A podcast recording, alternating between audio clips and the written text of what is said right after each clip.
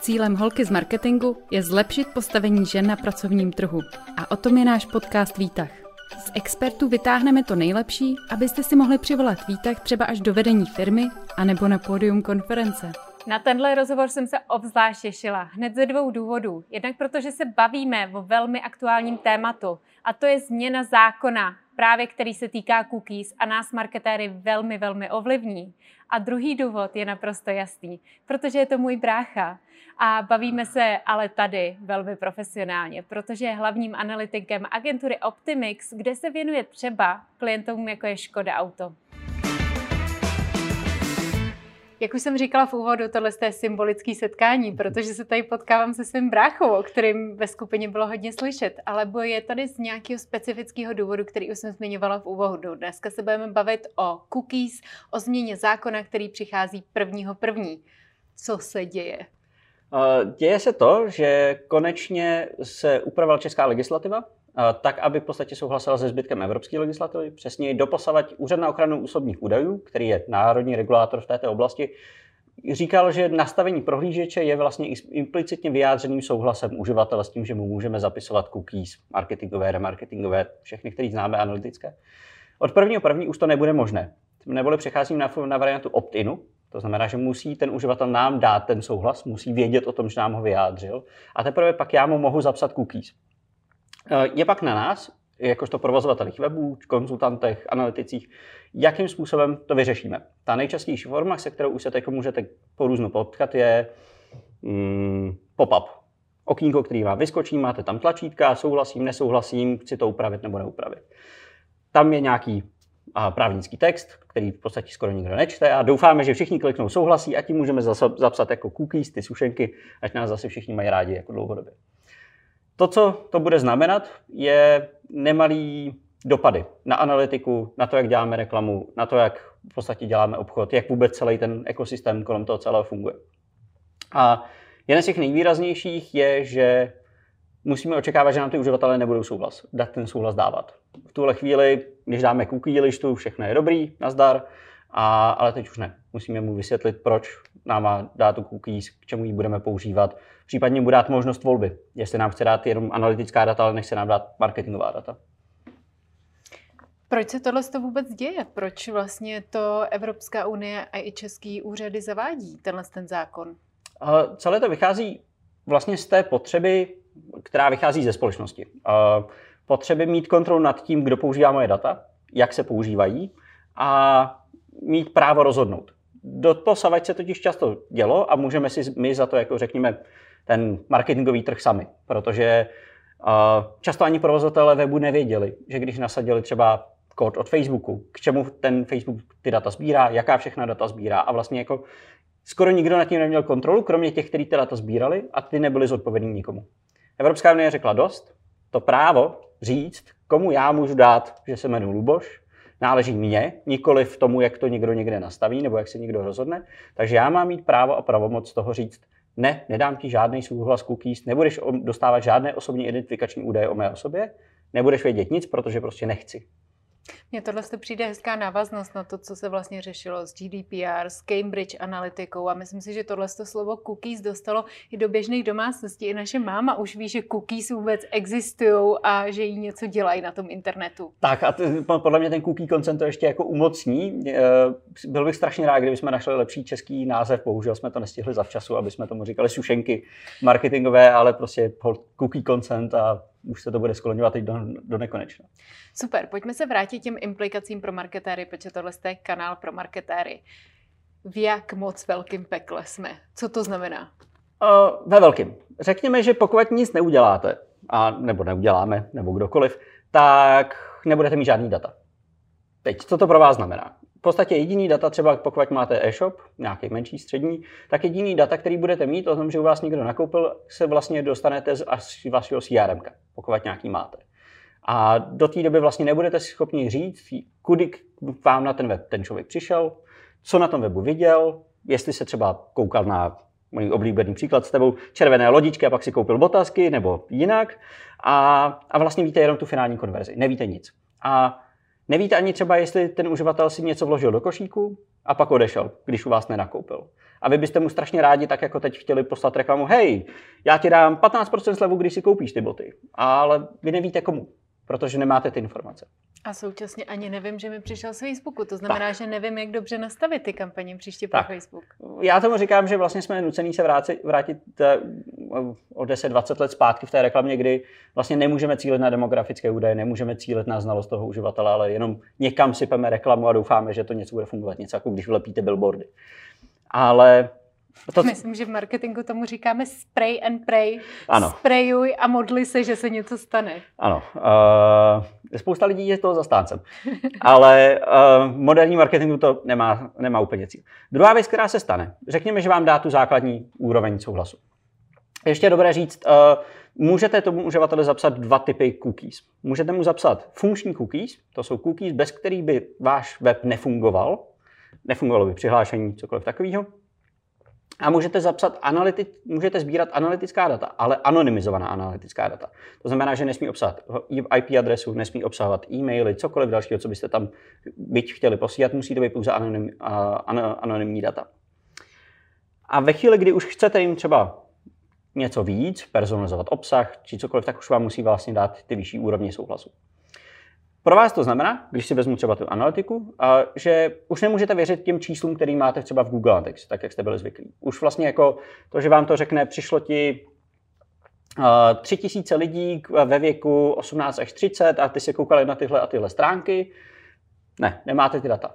Přesně, vy často ani nebudete vědět, pokud si to nenastavíte, kolik lidí vám ten souhlas nedalo. Takže vy uvidíte, že vám místo 3000 předchozí měsíc v prosinci vám najednou máte jenom 1500 který... Takže vy můžete si typnout, asi by jenom 1500 uživatelů dalo souhlas, ale vlastně celá analytika se změní z toho pohledu na absolutní čísla do pohledu na trendové indikátory. Stoupá mi graf, klesá mi graf. Funguje to, nefunguje to. A což je ta analytická? A ta reklamní je, že vlastně spoustu reklamy nebudu moc dělat. A nebo spoustu třeba optimalizace na konverze, kterou jsem za poslední jako roky těžce jako nastavil, nebudu mít pro ně data. To zní jako hororový scénář třeba pro spoustu jako uživatelů, provozovatelů malých e-shopů. Já vím, že Česká republika je e-shopová velmoc. Čekáš, že zkrachují? Um, čekám, že nebudou, moc, nebudou moci fungovat tak efektivně, jak teď mohli. To znamená, že jim to šáhne do jejich marží a nebudou moci tak dobře sledovat, optimalizovat vlastně svoji činnost, nejenom reklamu. Takže ano. Mhm. Vlastně celá tahle změna, když se na to podíváme, tak je neúplně demokratická. Ona přenáší to demokratické právo těm uživatelům, ale vlastně co se týká těch marketingu, analytiky, nastavování, to, že musíte mít právníka, který vám napíše ten právní text, všechny tyhle věci, věci vlastně říká, že společnosti menší než nějaký obrat, objem si je nebudou moc dovolit tyhle služby. Není to hezký, ale bohužel na to není úplně nějaká cesta z toho ven. No já právě následuju očima někoho, kdo má malý e-shop a jako jde mi mráz po zádech. Tak mi dej nějakou naději toho, co můžu udělat. Je to o tom, že nasadím nějaký specifický analytiky, můžu začít něco sbírat, co mám dělat? Tak. Tam je zásadní zamyslet se nad tím, kde ten e-shop je. Mám ho třeba na nějaký e-shopové platformě, jako je třeba ShopTet a mnoho jiných? Super, pravděpodobně to za mě řeší někdo jiný. Nebo můžu zjistit, jestli to za mě někdo jiný. Pokud jsem si postavil na WordPressu nějaký mini e-shop a nemám tam vůbec jakoby ten podporu nějakého většího hráče, kterému bych mu třeba platil za provoz té e-shopu, tak mám problém. A můžu a doufat, že si můžu vzít jenom okupírovat v podstatě cizí řešení, ale úplně to nedoporučuji, protože je potřeba ten edukovaný právní souhlas, musí se to napojit na spoustu dalších systémů, na zprávu značek či právě marketingový značek. A nebo musím zaplatit konzultanty, kteří to pro mě udělají, a nebo musím někoho ukecat, aby to pro mě udělal.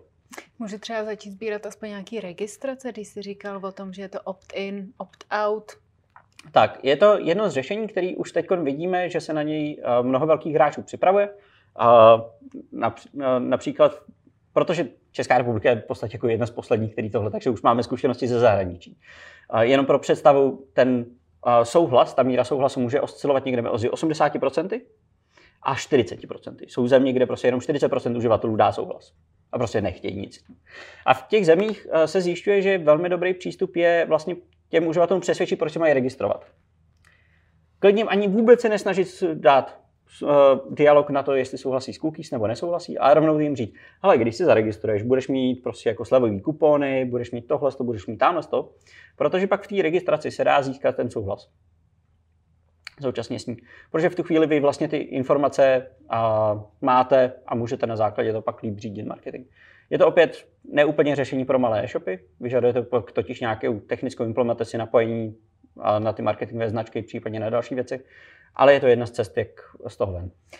Dá se třeba říct, že tohle to bude zase další zlatá éra newsletterů?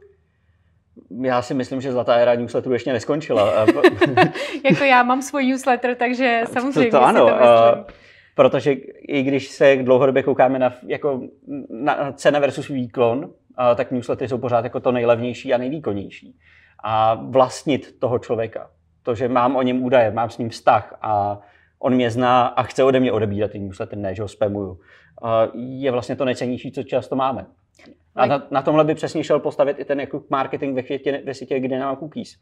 Word of mouth, síla slova, to, že prostě když uh, ty si koupíš prostě tamhle úžasné šaty a teď to řekneš svým kamarádkám, byť teda vlastně takhle to nefunguje, ale dobře. Nikdo nechce říkat jiným kamarádkám, že mám tyhle šaty, protože by si je taky koupila, člověk chce mít svý vlastní unikátní šaty. Ale, ale vlastně tahle síla jako doporučení, síla to, že řekněte, mám skvělý e-shop, síla pravděpodobně specializace těch e-shopů.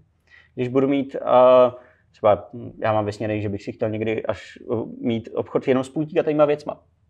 Půltíkatým všechno. Tak jako mám téma, mám všechno, můžu si najít tu cílovku, můžu si najít ty svý fanoušky, můžu uh, šířit tu pověst a když někdo bude říkat, kde si mám koupit půltíkatý šaty, je tady e-shop s podnikatelnými věcma. Já teda chci říct, že jako sluníčka sedmitečný ještě nemají kreditní kartu, takže moc tvýmu nápadu nefandím, ale OK. Proto ale... se pořád věnuju něčemu jinému ještě. ale chápu, že je to ten niž, jsou to možná jiný kanály, je to možná o tom argumentu i vůči tomu zákazníkovi, nejenom automaticky předpokládat, že s náma jako peče, ale vlastně tak. vycházet mu stříc, jako edukovat ho, říkat, hele, když nám dáte, tak budou slevy, bude zajímavý obsah a tak dál. Když se to vezmu, ty jsi zmiňovala ten jako možnost jako cílení marketingu spray and pray. Oblepím republiku billboardy. A teď je dobrý se zamyslet, co je na té druhé straně. My jsme doposavat měli na té druhé straně to, že já dokážu demograficky cílit, dokážu cílit na zájmy těch uživatelů na Facebooku a podobné věci.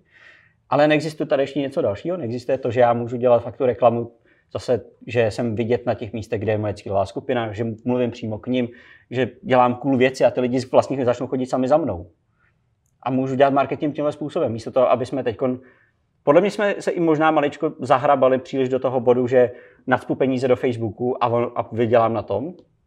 A místo toho, aby jsme přemýšleli na tom, nacpu věci do věcí, které chci, který chci, aby lidi viděli, který aby lidi slyšeli a lidi mě za to budou mít rádi a proto lidi mě budou nakupovat. Já jsem si jeden z rozhovorů, který jsem tady vedla, byl s Tomášem Novotným, který je kreativní ředitel a vlastně mi vysvětloval, jak vznikají kreativní kampaně a mluvil o důležitosti toho insightu, o důležitosti toho, jak znáš tu cílovku. A vlastně na jednu stranu jako rozhovor o cookies a o kreativních kampaních vypadají ne, na jako různých stranách barikády, ale doopravdy mi říkáte oba dva to samý. Ano. Uh v podstatě, když si to vezmeme o toho záměru toho zákonodárce, který zatím je schovaný, je ten, že lidi mají mít tu volbu. To je ta strana cookies. A ta strana ta reklamní toho, že chci dělat hezký kreativní kampaně, chci jako držet trendy a všechno další, je, že opět lidi mají mít volbu. Če, co chtějí dělat, k komu se chtějí přihlásit, od koho se chtějí nechat zapsat cookies. Máme zkušenosti s tím, že jsou uh, weby, e-shopy, kde prostě máme mnohem větší cookie consent rate než u jiných webů. Proč? Protože ty lidi chtějí si nechat zapsat ty cookies a nevadí jim to. A věří tomu uh, provozovateli, že nebude zneužívat jejich data. Což budou dělat na tvém potikovaném webu. Každopádně, děkuji moc za tohle srozumitelné vysvětlení. Pokud vás e, zajímá tohle téma cookies, tak Aneta Hejnová se mnou vedla rozhovor na téma Google Analytics 4, který tuším, že s tím trošku souvisí. Tak. Takže se určitě na něho kouknete a děkuju. Tak díky. Na první pohled mohlo téma nastavení cookies a změna zákona vypadat velmi technicky, ale to, co přichází, je marketingová revoluce. Protože to, na co jsme si mohli doteďka spoléhat, že se koukneme do Google Analytics a spustíme reklamy v reklamních systémech právě na základě třeba dat, které nám dávají analytické nástroje, tak už od 1. ledna neplatí. My se teďka musíme vrátit právě k těm úplným základům a to je na co Luboš celou dobu narážel. Že potřebujeme vnímat toho zákazníka, potřebujeme znova se koukat na to, jestli pro něho máme dostatečně silný argument, proč s náma by vůbec měl fungovat. Musíme najít kanály, kde se pohybuje a musíme najít message, kterou mu právě odkomunikovat ty naše produkty. A tak myslím, že vlastně přesto, že možná v nějakou chvíli ten rozhovor mohl vypadat poměrně depresivně, tak je to pro nás všechny dobrá zpráva protože se budeme muset vrátit zpátky k té empatii. A o tom myslím si, že to dneska je.